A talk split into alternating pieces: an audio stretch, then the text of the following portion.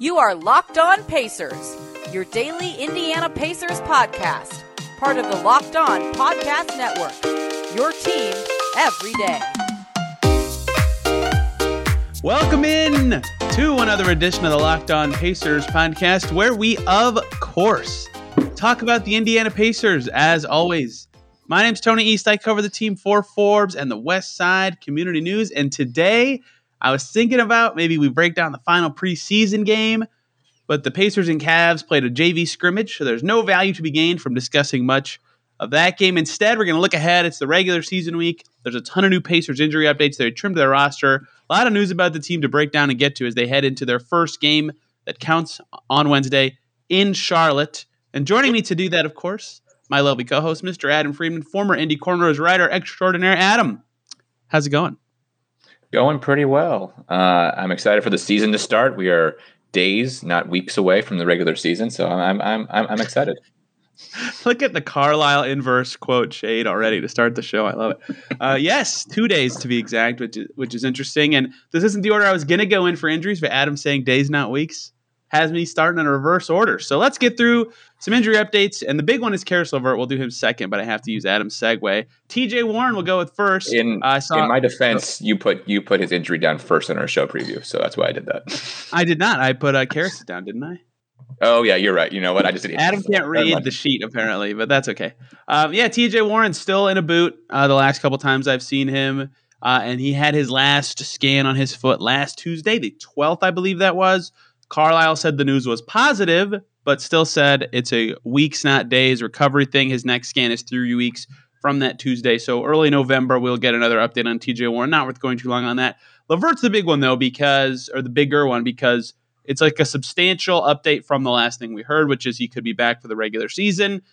He still looks fine, but uh, we talked to Rick Carlisle on Saturday after practice, and he said Caris LeVert's going to miss the first four games, at least for the Pacers this season. That is uh, in Charlotte, in Washington, and then at home against the Heat, and then against Milwaukee next Monday. That Monday, the twenty-fifth, he will have more testing done to determine if he can come back after that. So that's a really big change, Adam, because, I mean, maybe he would have missed a game in my head, but I did not think he'd miss the first four, and maybe even more if the testing doesn't go well. So that kind of makes me recalibrate what I'm expecting from this team in the first couple games.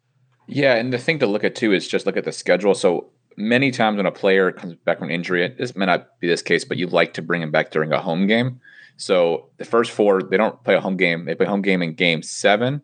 They don't play it in five or six. Then they go to the West Coast in early November. So if this ends up being like a two-week thing, we could maybe see him miss like the first ten games. They decide they don't want to start him, you know, bring him back on like a, in a Sacramento game at, I don't know, like it can be like six p.m. Eastern or something like, or something like that on, on the West Coast. So I... It, it could get interesting just if they try to, they want to bring him back at a certain point and not want to like drag him around if he's still kind of even minor hurt. They brought him back last year in Phoenix. Do you remember that? On the, in the I did, but that was because that was the first game after, well, second after the after the uh, second after the break, yeah, right? Because they they played a back to back, so they wanted to bring back for one of the two. So that made a little more sense, I guess. The reason I think it'll be it'll be pretty quick from once he's cleared that he'll come back is we learned from Sabonis just after we talked to Carlisle that LeVert's doing like five-on-zero stuff with the starters in practice. That's kind of a new update uh, as of this weekend. So like he's he's moving really well when we see him. He's shooting all the time, doing conditioning, working with the starters on sets and stuff. He just can't do contact yet. So I'm, obviously that like it matters. It's a hurdle to get over. But he's like in shape, you know, and he's and he's going through the sets with the starters. So I think that once he is cleared, it won't be very long from that that he'll be able to return to the court. So if he is cleared next Monday, very possible that he can play Uh, in that road game in Toronto on the twenty-seventh, maybe the twenty-ninth against Brooklyn. So I, if if he's cleared that day, I think he'll only miss four or five games, but we'll have to see at the reevaluation. But, you know, the, the leapfrog from this is Lamb was questionable with a wrist injury. He missed their last preseason game. Uh, ideally, he can go opening night, so they'll have the resources to fill in for LeVert for a little bit, but like a bump for Duarte and Lamb in minutes could be coming uh, very quickly this season. Do we have any Holiday news? I mean, do we know? We'll, we'll get to that. We'll get to that. Okay. Let's get through the LeVert okay. fallout first. Well, no, but I think the, the fallout does imply to Holiday a little bit because I think that's LeVert is needed back as fast as you can get back, right? It's not like yes. this thing where he is the they'll be down two starters, and at that point you it sort of becomes desperate-ish, right? And especially because basically every backup two behind him has some injury, right? You go, you have Sumner who's out, obviously. Lamb's got an injury. Duarte doesn't. Yeah, Duarte doesn't. Um, and so on. So yeah, you just keep going. Yes, I'm not on the team anymore. Fair enough. You're right. I forgot it's on the team, but you know what I mean? Like all the two guards they had were injured. Ke- Kelan has a minor injury, and you just keep going down the list. Like they needed some kind of two, two, two guard basically. They'll be very reliant on Duarte to fill a lot of that time in the first four games, but a good opportunity for him, you know, to, to do the slightly positive thing. It's that your rookie can get a bunch of minutes in the, in the real games right away, really see what you have with him, really evaluate how he can hang in a real game, you know, real rotations with the other guys. So that's good. Uh, at least a small bright side there, although you'd obviously rather have LeVert. And Lamb is, I think Lamb and Holiday's injuries kind of play in with his. But yeah, like I said, Lamb missed the last preseason game with a wrist injury. Um, he was listed questionable and didn't play. Uh, so that makes me think that he was like maybe close to playing, but it was a preseason game. They sat their starters for the last twenty something, twenty-five, twenty-six minutes of that game anyway. So I'd presume he'll be available opening night. I didn't even ask about him just because of the, the designation he had before that game. That's a guess. Ideally, he could go, and then he can be your backup too, and you start Duarte. But that also depends on Justin Holiday, who also plays into this, because you could end up starting both Lamb and Duarte if, if Justin Holiday can't go. The update on uh, Holiday is he is progressing, uh, Carlisle said. And when we were, I was asking Carlisle about injuries and about Justin Holiday. And while I was asking the question, two feet over, running between the courts, sprinting, doing sprints between the courts at the practice stadium was Justin Holiday. Sprint. So he's running fine, doing his conditioning work now. I had uh, Carlisle said it is possible uh, that he could be ready for opening night, but he wouldn't, you know, he wouldn't say anything on it. He said there's a chance we'll have him back. I don't know, but I don't know how great a chance. So we'll have to see with Justin Holiday. I would guess that I'd probably say fifty-fifty for him opening night, but he just heals so fast from all his injuries that it's a maybe for him, and it'd be huge if they had him because it would really kind of stabilize the rest of their injuries, given that we're going to not see LeVert that game. Yeah, and we should be cool. Justin Holiday's injury wasn't, I mean, just from the eye test, didn't seem like it was something that was like he tore something particularly or broke a bone straight up. Like it was a bad ankle, really bad ankle sprain, but like those are not like extremely long injuries as long as you didn't like fracture or damage any ligaments around them, which is so like he should be good at some point early in the season, right? He could miss the first game just because he's like it's still sore or whatever, but I don't exp- I expect him to be back probably before LeVert just based on the way the way his injury happened, the way he's like has basically his past record because he just always comes back in a timely manner, basically. Yeah, the, the, the trouble is we'll get to Brogdon momentarily because he's the only one who's kind of out of this scope, but between it being Warren, Holiday, Lamb, Duarte, and Kelan to an extent, like all their injuries are at the same position, right? So yeah. any any one or two guys coming back is really important because, you know, not only are you, we talked about the stacking with injuries all the time, but not only so not only are you getting someone better in your starting lineup, but also the backup then gets better too, and that's usually where the injury fall off is. And like we saw at the end of preseason when Lamb was out, like they were, I mean, they were getting wild with their rotations, I guess, in the back of preseason. So it's a little hard to read into it, but. You know, in that last preseason game, they would not have had hardly anyone who could have played backup wing for them uh, in a serious way. They would have probably had to go with like Wanamaker at the two behind Duarte and then uh, maybe Kelan, but he wasn't healthy. I mean, they would have had to really be squinting to figure out who they wanted their backups to be on the wing that game. So any of these guys coming back would be really huge because all of a sudden the Pacers season is starting with like a very weak wing rotation. Again, I think a couple of these guys will be back, maybe all but LeVert, honestly, but um, and Warren, of course. But we'll have to yeah. see. You know, the, the first injury report coming out on Tuesday will be really critical to see how this team might start their season off. Yeah, because at some point then you are playing Kelan Martin big minutes if things keep happening. Well, uh, well, he is also hurt. Well, yes, but okay. We assume he's and the most minor. We'll get to this. He's still on the team right now, but he could, in theory, True. not be on the team later this week. We'll okay, see. well then then we're talking about all of a sudden like Brad Wanamaker kind of playing some two guard because they're basically yeah. down to emergency spots, and that I don't uh, think that will happen, but maybe it might be needed. Uh but basically, I mean, right now Duarte is just basically going to get huge minutes by the fact that and he Lamb. just isn't hurt. Lamb. Yeah, but well, Lamb is kind of hurt, right? right. Like Duarte has no injuries theoretically at the moment that we know of, and by that virtue, Yeah, currently he, no he might play. He might play thirty-two minutes the first game just because of that, frankly. Yeah, it's really getting dire very, very quickly. I'm afraid we're missing someone. I mean, Torrey Craig is healthy, right? So like he can fill in some of these wing yeah. minutes too.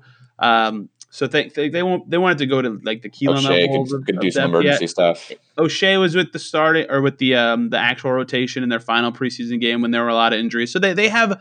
Enough that they probably don't have to go to like the very end of their bench just yet. And I think, again, enough guys will be back that it won't be at that level, but certainly not the start you want if you're the team, and we'll see. But I, I think a little bit on the fortunate side, just in general, is, you know, the Hornets, I I guess if they have Craig, this will be nice because he can kind of match up with Hayward when he's in the game. But outside of Hayward, their wings aren't awesome. They added in Kelly Oubre. Uh, Miles, I guess Miles Bridges, Kelly Oubre, Gordon Hayward's a pretty good uh, wing-ish group, but it's not like so dangerous. There's no real star-studded power if they can clamp Hayward for a little bit. And then the Wizards' wing rotation is even worse than that. So in theory, you can buoy yourself for two games and not not look so embarrassing with that. But then you get to the Heat and the Bucks, and all of a sudden you really need these guys. So the quicker that mo- most of them can come back, the better.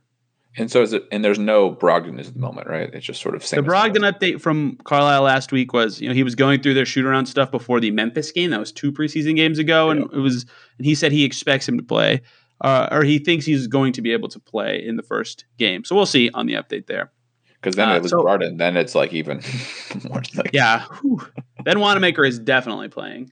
Uh, yeah, so yeah, yeah, it he's was playing uh, twenty-five minutes if that happens. Yeah, seriously. I mean, I, I can't believe we're at this point already where we're breaking down injuries left and right. But it seems like, again, knock on wood, that several of the guys who are hurt will be ready for the opening night game. But that said, someone else could surprise us and be on the injury report by then, too. It's been really crazy covering this team throughout this preseason because there was a trade and a signing and the guys got hurt and it, it was a mess. It was really a mess. So yeah, I mean, I still – I mean, I did already did it. I kind of forgot Sumner's not on the roster. I talk about his injury like it matters, yeah. but he's literally not on the roster anymore. And it's like it's still – I mean, that is a two-guard they lost, but I still, you know, you just forget about it. Kelan Martin had a hamstring injury that kept him out of the last two preseason games. I did see him at practice on Saturday going through shooting drills at the end. I don't know his health status very well, uh, and we'll talk about roster cuts in a second and where he relates to that. But he was still on the team as of as of the weekend. Uh, his cut date for his guarantee date comes up this week. So we'll see, but he could end up, like if he's healthy and other guys can't go, he might end up being a little bit needed. We'll see what shakes out with him there. If he's even able to go, he might end up being a little bit important, which is crazy to think about for the first game of the season. But are you ready to move on to roster cuts, Adam? Yeah, let's do it. Let's do it. All right. That was uh, a lot to get to. I, I mean, we got to just rebrand to Locked On Injuries at this point. That's what it's become. But yes, let's pivot and talk about some other stuff. But first, I want to talk about the great people over at Prize Picks because they have the best N B A D F S prop games on the market. They offer more N B A props than any other D F S prop operator and offers all the same superstar players as well as bench players, only recording a handful of minutes each game. They offer any prop you can think of from yardage to touchdowns, even interceptions thrown. And all of their users that deposit and use the promo code N B A when you sign up will receive a one hundred percent instant deposit match up to one hundred dollars.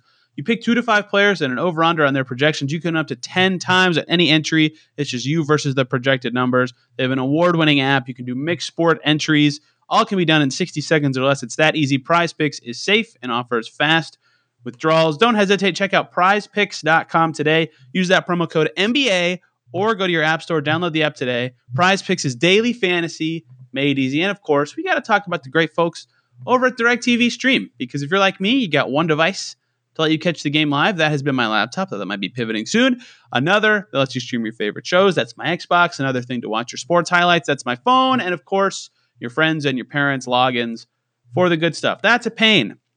There's a simple and easier way to get all that entertainment you love without the hassle, and that's DirecTV Stream. It brings your live T V and on-demand favorites together like never before, so you can watch your favorite sports, movies, and shows all in one place. That means no more juggling remotes, no need to buy a new device ever again. And the best part, no annual contract. Get rid of all the clutter and confusion. Get your T V together with DirecTV Stream. You can learn more at direct t v dot com. That's direct t v dot com. Compatible device required. Content varies by package. Pacers had to cut down their roster by today, Monday the eighteenth. If you're listening in the future, uh, that was Monday the eighteenth. And they did it. And they cut so that there were two groups of signings. I kind of discussed that this would happen, although I thought it would happen earlier in the offseason. Doesn't matter. Uh, so after the Cavs game, the night of the Cavs game, uh, the Pacers announced they cut Kiefer Sykes, Terry Taylor, and Nate Hinton. And then they signed Justin Anderson, former first-round pick who actually played for Rick Carlisle with Dallas, uh, Bennie Boatwright, who played for the Pacers in Summer League, and Derek Culver, uh, younger forward slash center from West Virginia. Uh, he had not been in the N B A before. He's a rookie. And then the very next day, those last three guys, Anderson, Boatwright, and Culver, they waived. They signed them just to get their G League rights and cut them so they will be they will get a bonus if they play for the Mavs this year. They can still explore other opportunities because teams are still shuffling their decks a little bit. A guy the Lakers waived, their roster cuts was already claimed by the Wizards, for example, right? Like, there's still a little bit of shuffling that's going to happen, but, you know, it's mostly set in stone. So, Adam, I think we kind of knew because Wanamaker was dominating the minutes, and that was the the big one to watch. But you, were you surprised at all by any of these cuts? Not a single surprise. Yeah, me either. Unfortunate, but it is what it is. Yeah, I mean, once they signed Wanamaker, they basically had decided their fourteen, and then Martin is the toss-up, but there was nobody was going to go over him. It was just whether they wanted to keep a guy in that spot or not, whether they could push somebody back. I guess Sykes was sort of maybe for that fifteen spot if, like, Martin was like, I'm not, you know, pushing my guarantee date back and was stubborn or whatever, and they were like, well, Sykes will take the deal and we can pay him very little and have a, call it February fifteenth cut date or whatever day you can do. But uh, I think it was pretty obvious they have their fourteen in the fifteenth spot. They, like you've been reporting all summer long, they probably want a non-guaranteed spot there. So like it may be a buyout market player, or if things, because bonuses hit or whatnot, they can then make a move to kind of avoid being in the, in the luxury tax. And Wanamaker can technically be their non-guaranteed guy, and Oshae's non-guaranteed, but that's only technically. As yeah, a, you know, he's going to be on the team all season. Yeah, I would assume both guys, like, even if they are non-guaranteed, are needed. So like they're basically guaranteed unless something happens. Well, that's what I was going to say. While Wanamaker is non-guaranteed, I mean, Carlisle has stressed part of the reason for the signing was they that he really values experience from all of his point guards, and they needed a third point guard. Right? They had no one behind McConnell. Brogdon's yeah. hurt in preseason, and all of a sudden Wanamaker's playing twenty-five minutes in like his second game with the team, right? He really values having that veteran guy. So Wanamaker in preseason, nineteen minutes per game. He shot forty percent from the field, fifty percent from deep. Uh, hopefully he can regain some of that three-point shooting form he had back with Boston. three point three points, two point three rebounds, three assists per game. Just kind of doing stuff out there. Looked fine, looked like an N B A player. And Sykes, you know, he was the guy that we thought had a chance to maybe shake things up, like snag a two-way or earn that fifteenth spot because he played well in Summer League, and, and there was a report in the Indy Star that they liked him. Uh, he finished uh, twenty minutes per game. He shot twenty percent from the field, seventeen percent from three, four points, one point five rebounds, two point five assists. Looked not good in their game against the Cavs, their final preseason game against the Cavs, when he got a big run, and he was injured. So despite shooting really well and, and looking good in practice, and Carlisle, again, had nice things to say about him, I just don't think when stuff mattered, he showed enough to, to even get the consideration over Wanamaker. That was the only one that I thought might change, but um, I think that the Pacers made all the right choices here. Yeah, we see why Sykes is twenty-eight years old and not been in the league yet. I mean, he he could be great for the Mad-Ants, right? He could really, yeah, I mean, be great leading their team and, and getting the bonus down there. And well, and if, if injury to a point guard on the Pacers, it's major for the season. He's in the Mad-Ants playing well. He could get an opportunity somehow and call up this season. That, right, that like right. could happen. That's not out of the realm of possibility. Yeah, all these guys, including Anderson, Boatwright, and Culver, like they're the candidates that we'll look at if the Pacers need a ten-day guy at some point in this season if they do clear a roster spot. So the that's it. That they're down to fifteen plus their two two-ways. But we talked about the things to watch the rest of this week a little bit already, right? Because the Pacers want those non-guarantees on the back end for flexibility purposes, especially since they're about one point four million dollars away from the tax now after the Sumner, Wanamaker, roster swap swap basically that they did. Uh, so Oshae's non-guaranteed, but again, they would not waive him, I don't think, unless he got injured. And then Wanamaker's non-guaranteed, and and then Kelan, his contract guarantees uh, on either the, on the first day of the season. I, I think it's the twentieth, might be the nineteenth. It's confusing language, doesn't matter. I think what they want is for Keelan's deal to be non-guaranteed, and then mid-season, if they can keep Wanamaker as their third point guard, and then they can cut Kelan, but. And I get why Kelan might not want that. Pushing his date back again would be painful, but he has no leverage in the situation, right? Because his deal still isn't guaranteed. So we'll see what happens there. I still kind of feel like that guarantee date will get pushed back. Yeah, I mean, maybe he just going? makes the team outright. We'll see. What's up?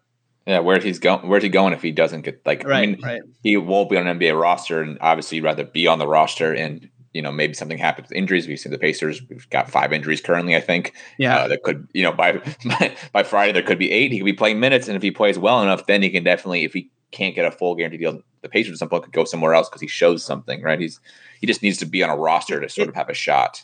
He needs to have the, yeah, if he gets on the team, he's got a shot, even if he's non-guaranteed. So there's several reasons why he still might do it one more time.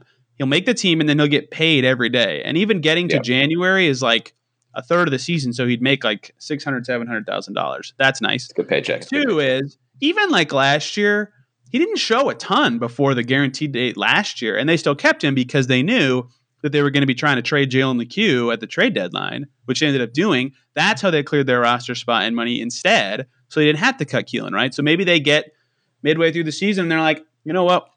We we envision that we're going to trade a big at some point. You know what? Yeah, we can well, just can, keep... I, can I can I give you a logical scenario, actually? Go, is it Gogo related, I'm guessing? No, actually, my thought was, you know, because Wanamaker's going to be non-guaranteed, right? They decide to flip the Lamb contract for a point guard. That's their third point guard, and they cut Wanamaker and make that the sure. number, you know, and because right. that that that seems kind of logical. At some point, let's say Wanamaker isn't doing enough at the third guard spot. Lamb, obviously, they're healthy enough at the two guard at this point. They don't need Lamb. They want to we'll save. They want to go. I mean, like right, the the big like trade's been floating out there for a while. Was it Tyus Jones for Lamb? That was like the well, one that's that just made my idea, but yeah. That was your idea, right? But that's something similar where they get a imbalanced, or maybe even the Lamb thing, they make a trade for Lamb and they take contract, just cut and buy the guy out. It makes less money, and that again, it opens up the roster spot they need in that move. That seemed like a logical one. Goga does too, but I, I think right. the Lamb Wanamaker spot's probably like more up in there in the season, I would think, but I don't know. So there are reasons for Kelan to push it back and still be happy with his decision. And again, making the team would be the ultimate good outcome for him.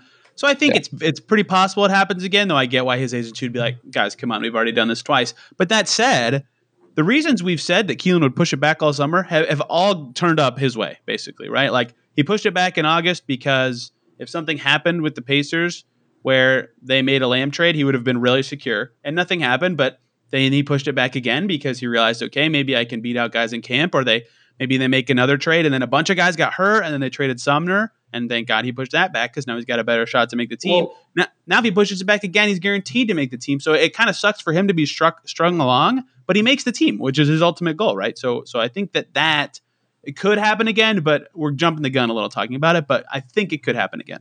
It's all about leverage too. I mean, if, if he doesn't have a guaranteed roster spot somewhere else, he'd rather be on a team getting paid each week than not be on a team, basically, right? Yeah. So he's going to take the best deal he has available, and that might be the best available. I don't. I mean, you know, we saw this last year with his guarantee date, right? It always went up right to it because it's like he. I'm sure his agent was trying to figure out, does another team want him? Can he get to a team and get a full guaranteed spot? But if he can't, then he'll come back to Indiana and they'll do probably the same thing again. The question will be how many days it's non-guaranteed. Do they let him basically stream on the whole season, or do they set like a November or December timeline? Then it probably could get pushed again, frankly. So. Yeah, I mean, it's just it's all about leverage at this point for the Pacers and for Martin. I agree. So the Pacers roster as of right now, legal for the season. They might be done making moves. Watch out for some stuff with Kelan in the next couple of days. We'll, of course, cover that all here. I don't want to beat it to death. But for my cap dork brain, very fascinating. So nothing surprising. Looks like we've got the Pacers fifteen set up to play regular season games. And we can finally talk about the regular season. We can't do it how we normally do these Monday weekly shows because normally how we do them is we kind of look at the team they're playing and the big matchups and who's playing well for that team and, and how it could look for the Pacers. But we have no idea. These teams haven't played yet. The Hornets had a bunch of guys in COVID protocols and got sm- smacked by fifty in a preseason game. That's not who the Hornets are. We have no idea who these teams are. So we're going to talk about some like overarching themes and stuff to watch for their three games this week. But first, I got to talk to you guys about the great folks over at Built Bar. And speaking of Built Bar, I had one today, blueberry muffin. I got them recently. They are awesome. I think that's a new flavor, and they're really good. So what is Built Bar? They're the best tasting protein bars ever. one hundred percent covered in chocolate, soft and easy to chew protein bars. They come in a ridiculous number of flavors, and all of them are delicious. So there's something for everybody. You got to try them. Tons of our listeners have tried them and have tweeted me that they love them. I'm not just blowing smoke. These are the best protein bars out there. They have so many amazing flavors. My favorites are the cookie dough and the peanut butter brownie. I think Adam loves the peanut butter brownie as well, but they, again, I have do. so many that everybody likes. There's a mixed box where you can get two of each of their nine most popular flavors, and they're healthy too, right? Only four to five grams of sugar, only four to five grams of net carbs, but they have only one hundred thirty to one hundred eighty calories, and they have seventeen to eighteen grams of protein in just one bar. So good meal supplement, good snack, whatever you want to do with it. They're the official protein bar of the U S track and field teams. Pretty sweet. So go to built dot com, use the promo code locked fifteen. You'll get fifteen percent off your order. That is built dot com, promo code locked fifteen for fifteen percent off at built dot com. Adam, real basketball games that matter.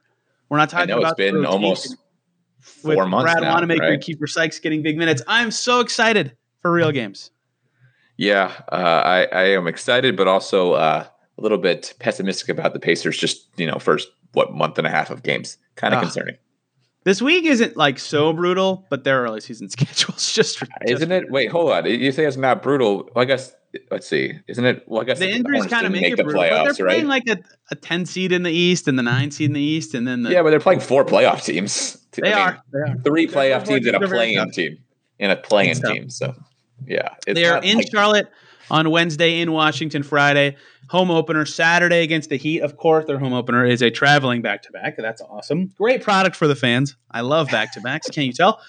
So it's a tough week, and I think that something I am going to be watching for, and this is a little too granular, but that's okay. It's who I am, is mostly because he's healthy, but also because this is a great week to show what he's got. Is I'm excited to see Torrey Craig and the impact he brings to this team when the games matter, because we've talked about, and I even brought it up earlier this show, how these bigger forwards smoked the Pacers last year. O G Anunoby had a huge game. Jason Tatum had huge games. Gordon Hayward had big games. Mikal Bridges had a career game. Harrison Barnes had a huge game. Like, some of the guys are stars, but some of them are just like good players who went off because the Pacers either didn't have the size or the strength to defend that type of player last year. And Bjorklund's scheme was a little bit of a culprit there too. But now they have Torrey Craig, and Torrey Craig can do that role better than anyone they've had on the team since Thad.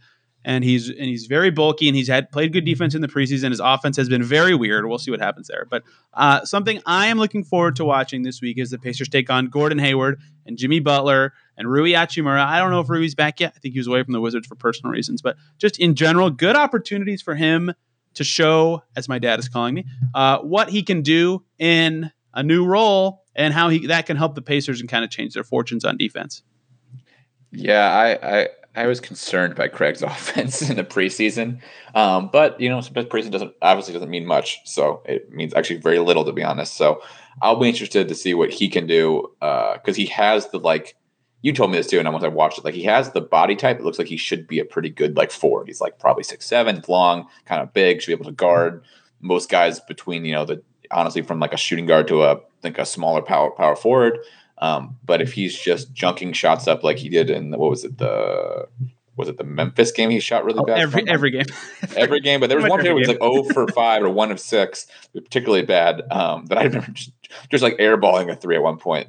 That's gonna I'm be okay concerning. With him shooting threes, but he's taking pull up threes and dribbling well, the crate. I'm like what what well he's actually not I mean last year he shot thirty-seven percent on like two a game. I mean, years in a row. Oh no, yeah. Yeah, like, so that's like not that's not terrible. If he does that as a bench player, that's fine. He just he's got to do that. And he yeah, he also took two a game, not seven. Yeah, he took, took, took no. I said I said he took two a game in his fifty games played. Oh yes, yes. yes. Sorry, a hundred. Took a hundred total threes. It made uh, what would that be like thirty-seven of them? Yeah, he took more than five one time last year. One time. Yeah, he won't be doing that again. Hopefully, um, or he'll be he'll not be playing. You know, look really disappointing. The fact that this guy who there's like four injuries and he's not playing minutes would also say. It would speak volumes, frankly. Um, I'm surprised, though, you didn't say your most exciting thing was just watching a competent or uh, maybe it's too harsh, but a really good coach kind of like bring some some a new level of uh, what's the right way to put it? Like uh, professionalism to the team, or like, because I think the the big thing with Carlisle is he's just like, we haven't really seen his systems in, in play yet, and we will see him the first game because that's, you know, you don't bring him out in the preseason. I'll be interested to watch his out-of-bounds timeout play, stuff like that, all kind of all kind of little things that they do differently maybe than last season, or maybe even kind of do they go back to some of the things they did well under McMillan because that's what Carlisle saw was successful, or I don't know. We'll just let's kind of see.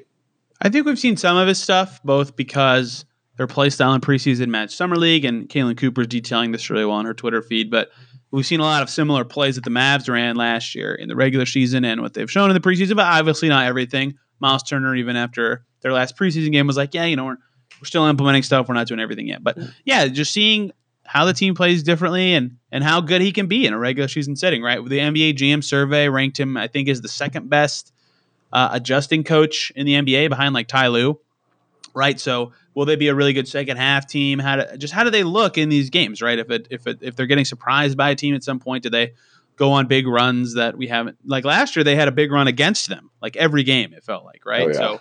Maybe that that wasn't a thing that happened to the Pacers before last year. So that made me think it was something Bjorklund was doing. Like maybe that's a relic of the past. Those kind of things will be something that I am also excited to watch out and, for this week. And something that makes a coach a good coach great is his ability to maximize the back end of his roster when he has lots of injuries, right? I mean, this is what Popovich has been great at for years, where like right. San Antonio can just throw literally you name the player out there and they'll win games still. And actually with the Mavs, Carlisle, Carlisle's been in that situation with the Mavs. Yeah. And honestly, McMillan had a little bit of that too with the Pacers. And so like, that's something you notice with some of the, with like really good coaches is that like, you know, they can take your Kelan Martin, probably that's maybe too far down, but take your Torrey Craigs and get win games with them. So yeah, yep. that's what I'm interested to see. This is maybe a little too broad as well. I'm kind of spraying with my topics here, but because of the teams they're playing, you know, the, the Hornets and, and Wizards both are going to be looking to get better where, the, where they were last year. They were in the play-in with the Pacers. The Heat were sixth, right? So these are three teams last year that were between six and ten in the conference, right? The Pacers want to be better than all these teams. So it's early in the season. You know, you don't want to to overreact to anything this early, but how do they look against teams that they're going to be competing with for seeding? Maybe the Heat should be better than them, but how do they look against these teams that are, are either right around them or where they want to be in the conference? I mean, it's a good test to start the season in that way too. Yeah, I, the Heat might have some minor growing pains, right, with Kyle Lowry sure. coming in and just, I mean, that happens to, they'll have most of the rosters. It's not like they had a complete turnover and a whole new big three, but it still could be a little bit of growing pains. And with the Wizards, I don't actually, I mean, I, I think they're actually probably better without Russ just because they got deeper and whatnot, but do we, is Bradley Beal even playing? What I mean, right? He's not to like get too far. He's not vaccinated, right? So isn't there some issues about whether he's going to play or not? No, he's playing. How it's going to work? He's not vaccinated, he said, but he is playing. Okay, where their, their market no is allowing that, and so is Indiana. So yeah, he should be fine. I guess it's, it's not even in Indiana. Road, right? road doesn't matter. It's only your doesn't matter your hometown or home. Oh, interesting. Stadium. Oh, interesting. Okay, so he'll be playing. Um, but you know, there is. With not being vaccinated, that does create some more issues that could pop up. I mean, I just, I'm interested to see what that team looks like without Russell Westbrook and with like, you know, I think three decent players in a spot. Just is it just different because Russ killed the Pacers last year. Frankly, I mean, there were Aaron Holiday revenge game. Yeah, how quickly we forget.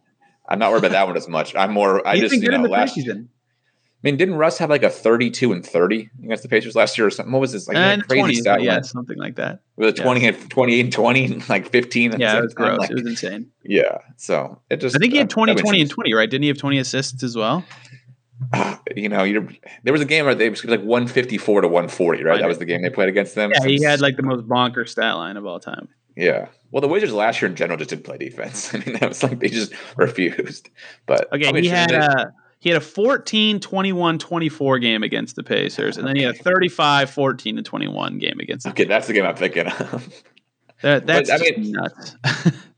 yeah, I mean, I mean, and they have a new coach, too, so that should be interesting. I mean, that's yep. – that, there there are some changes to the teams. That they, you know, a team that has as much continuity as the Pacers, you would hope could like, catch some of these kind of transitioning teams early on. But with the injuries, that might negate that pretty much. One last thing for me that I'll be watching in these games. Look, I am admittedly a basketball dork. Like, I get into the weeds about every player, regardless of their spot on the roster, and how the coach can help this guy and how the Pacers can be better in this way. But let's just Domas Sabonis. He's the best player on this team. He has been the last two seasons. Is can he? he just come out and be an M F in these first two games? First three is games. He or is Brogdon the best player on the team? Well, I think Brogdon's the best when he's healthy, but Sabonis has been the best total package yeah. player their last two seasons.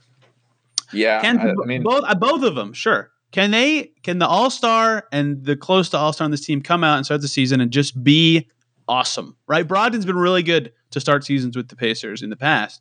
Can he continue that? Well, he's coming from a shoulder thing. Can Sabonis get better? How great can he be to start off this season? Can they get the Pacers through this LeVert injury at two and two, at three and one, even? Right? How can they do in these games? And can those guys really lead the team? Really, like they were looking for a leader. They've got it now. Brogdon stepping up, and now can they have Sabonis be dominant enough on the court to get them some wins?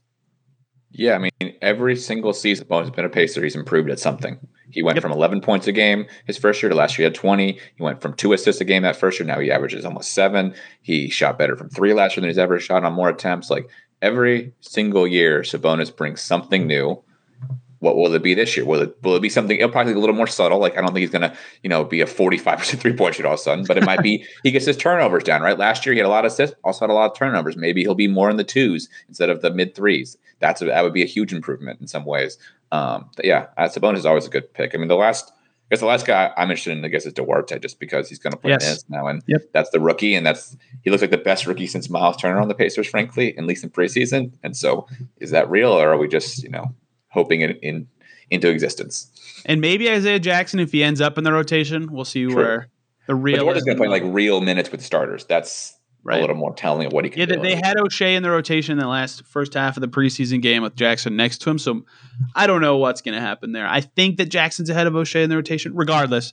Yeah, Duarte's the big one. And I can stop saying usually rookies are bad now. I'll have tangible games to look and say, here's how good or bad the rookies have been, how much they're helping the team, right? Like, it's going to be fascinating to see them in actual games. And, I, and I'm and I looking forward to it, especially like we get to see Duarte against Bouknight, who went two picks ahead of him in the draft in their first game. We get to see Duarte versus Kispert, who went two picks behind him in their next game. Like, obviously, you're not going to be defining these guys' careers in the first two games of their careers, but it's a, it's a fun evaluation standpoint thing really early on too.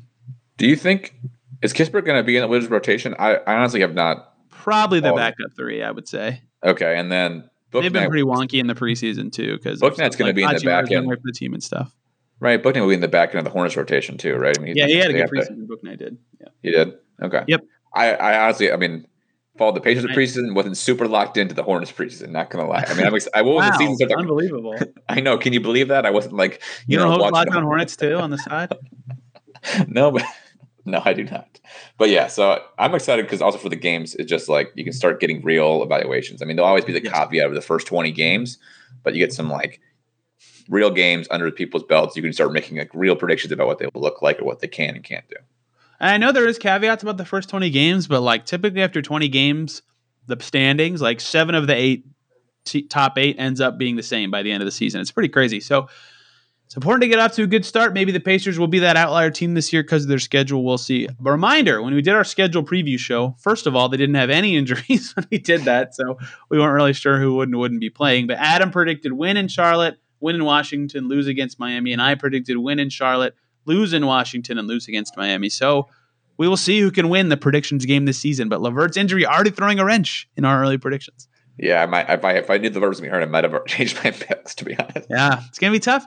I think that it, more than one win would obviously be a successful weekend. And depending on who the one is against, I could maybe go, okay, that was fine. They're really banged up. But ideally, they need to walk out of this this week with two wins, I would say. I think one's a win just because of how injured they are. So hurt, maybe. Yeah. Yeah, I mean, I, I think not starting like oh and five is kind of a low-key miracle at this point just because of injuries. Yeah, they're hurt. We'll see what happens. And we'll break it all down here, of course, on Locked On Pacers tomorrow. Fun show from each of us. Three bold predictions for this Pacers season. Unless something changes, uh, we'll see. I can't really tip too much there, but should be fun. Come stick around for that. Reminder, we are on YouTube now. We're over two hundred subscribers. Thank you, guys. If you can get us to two fifty, I'll have a silly mustache for one of these recordings so you can see my face looking stupid or something like that. I also have a kid's extra small Larry Bird jersey from when I was in fourth grade. Maybe I'll wear that or something. Uh, so keep subbing on YouTube. Thanks for watching there. If that's your preferred way of listening to podcasts, thank you guys a ton for tuning in today. You can follow me at T East N B A, Adam at Freeman Adam five, and this show on Twitter at Locked On Pacers to get all the updates about the Pacers and this podcast. Thank you so much for listening, and we will see you tomorrow.